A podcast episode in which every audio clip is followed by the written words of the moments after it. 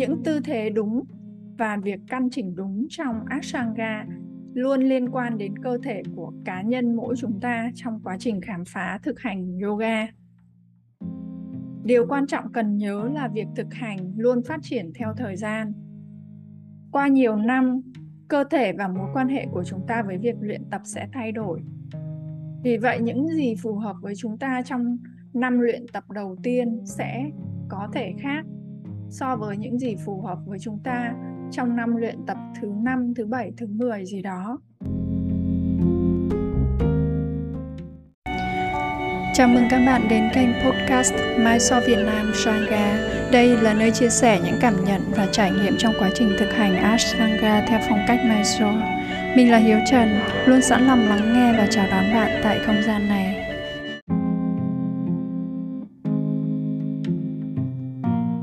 Chào các bạn, ngày thứ bảy tươi sinh. Có rất nhiều người từng nói rằng phong cách Ashtanga không theo định tuyến. Tuy nhiên, trong một podcast trước đây, Mysore Việt Nam Ashtanga từng chia sẻ rằng từ khi có thêm các học viên phương Tây tham gia tập luyện cùng với Guru Pattabhi Jois, thì các khía cạnh về chỉnh sửa, định tuyến và giải phẫu học được áp dụng trong việc luyện tập Ashtanga khá nhiều.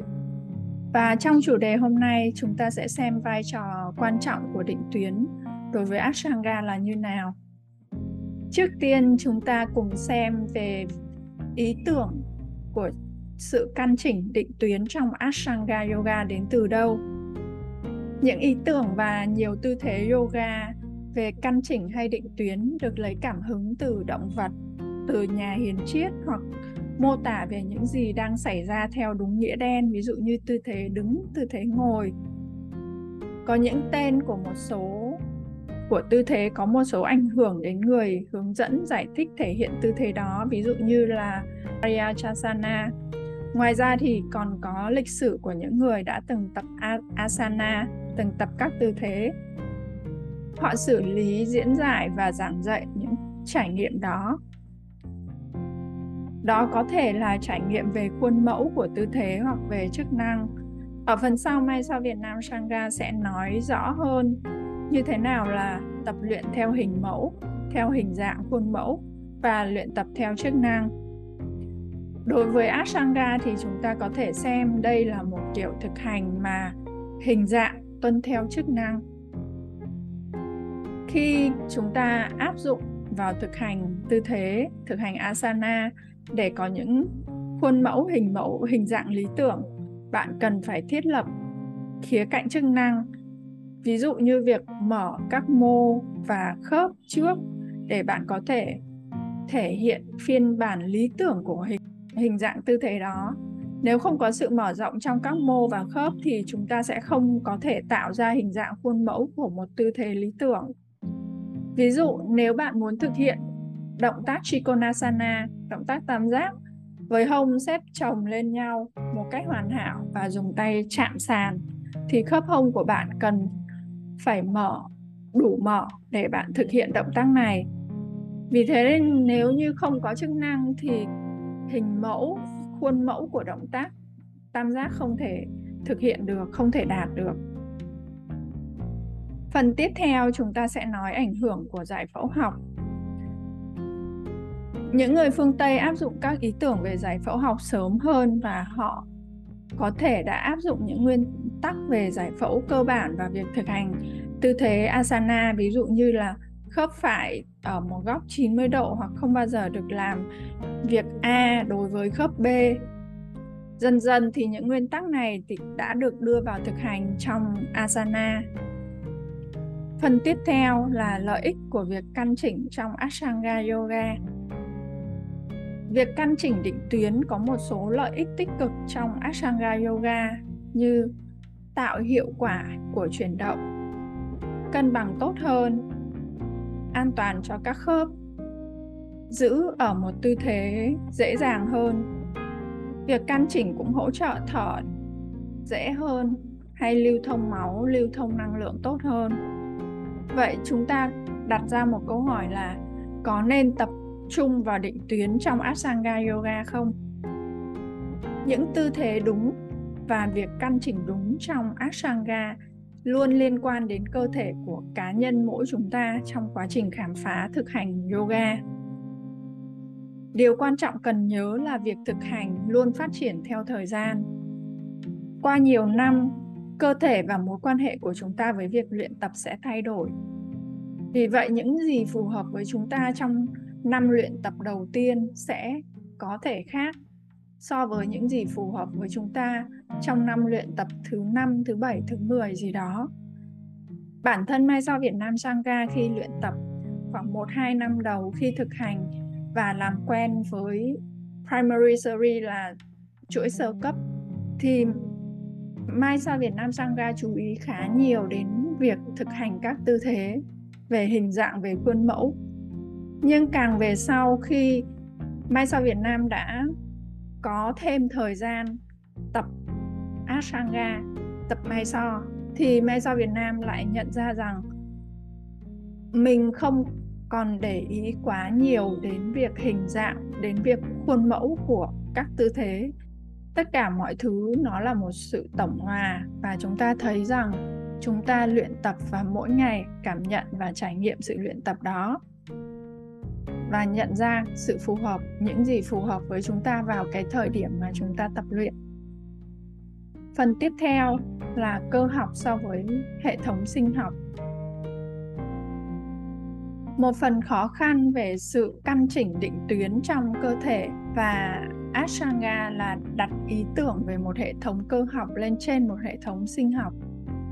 Theo một số cách thì cơ thể của chúng ta có thể liên quan đến một hệ thống dòng dọc và đòn bẩy, nhận và di chuyển lực từ mặt đất hoặc các bề mặt vật chất khác mà chúng ta tương tác. Nhưng thực tế thì còn nhiều hơn như thế nữa. Chúng ta không được sắp xếp lại với nhau theo các góc vuông mà theo một loạt các đường cong và thậm chí là theo hình xoắn ốc. Rõ nhất ở điểm này là khi chúng ta nhìn giải phẫu học của cơ lõi và khớp hông. Ở đây có các chiều chuyển động chéo thẳng, rất nhiều chiều chuyển động, giúp cho cơ thể của chúng ta khỏe hơn, dễ thích nghi hơn nhiều so với việc là tất cả các bộ phận của chúng ta đều thẳng nhau, hoàn toàn được xếp chồng lên nhau. Chúng ta cũng có một hệ thần kinh có thể cung cấp thông tin cảm nhận về cảm giác của mọi thứ. Cảm giác của chúng ta có thể kể một câu chuyện khác về những gì đang xảy ra trong tư thế chúng ta đang thực hành, chứ không đơn giản là các hình ảnh xuất hiện trực quan theo một ý tưởng cơ học về việc sắp xếp mọi thứ trong cơ thể. Cảm giác cơ học và hệ thần kinh chỉ ra sự khác biệt giữa hình mẫu và chức năng. Nếu chúng ta có quan điểm rằng mục đích của chúng ta trong yoga là làm việc với hệ thần kinh để cảm thấy bình tĩnh hơn, duy trì sự cân bằng hoặc cảm thấy tràn đầy năng lượng hơn, thì chúng ta đang nói rằng chức năng cũng quan trọng, không chỉ là hình dạng hay khuôn mẫu của tư thế. Và chúng ta sẽ đặt thêm một câu hỏi nữa là vậy khi nào chúng ta sử dụng căn chỉnh trong Ashtanga và tại sao? Việc phát triển hiệu quả nhất trong thực hành Ashtanga là khi chúng ta đạt được sự cân bằng giữa việc nhấn mạnh vào chức năng, hình thức. Đôi khi lùi lại khỏi một tư thế thực sự là cách nhanh nhất để thấy nó thay đổi. Chúng ta cần đưa ra tư duy phản biện của mình để biết khi nào nên lùi lại hay thay đổi cách thực hành tư thế. Đây là lúc mà chúng ta đặt ra những câu hỏi, tự hỏi mình rằng mục đích luyện tập cho tư thế này là gì? Tư thế đó có tác dụng gì đối với cơ thể và liên quan gì đến với các tư thế khác? Cảm nhận của chúng ta như thế nào khi thực hành tư thế này? Trả lời những câu hỏi đó thì có thể giúp chúng ta xác định được cách tiếp cận một tư thế và cho chúng ta biết cần căn chỉnh hay thực hiện theo định tuyến nhiều hơn.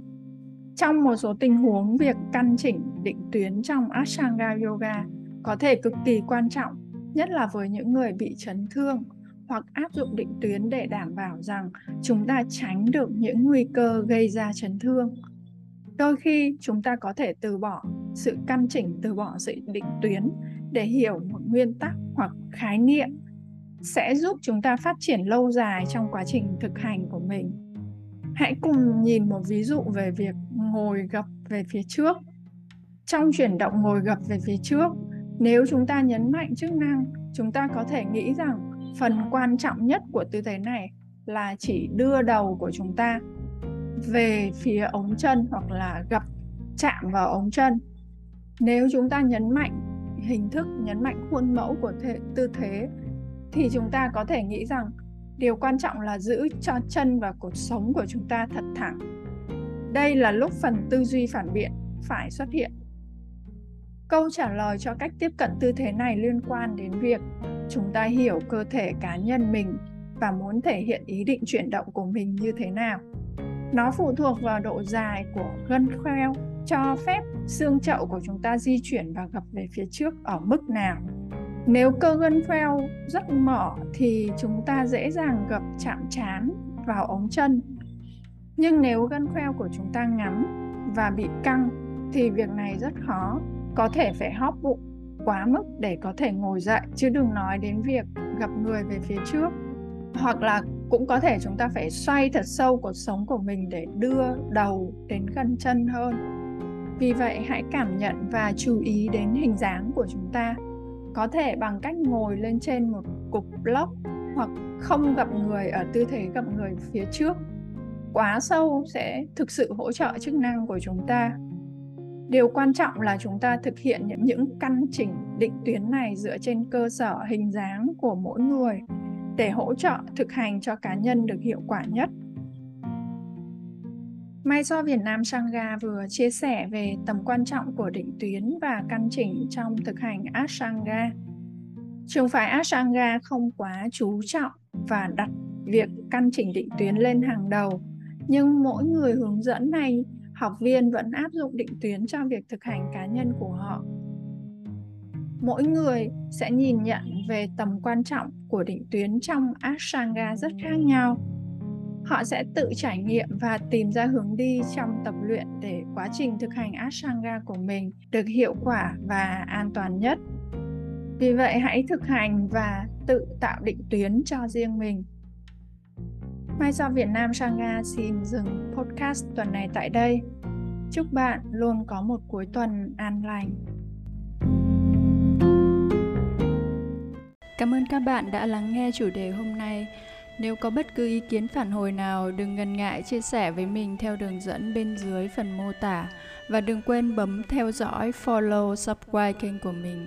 Xin chào và hẹn gặp lại các bạn vào chín giờ sáng thứ bảy tuần sau.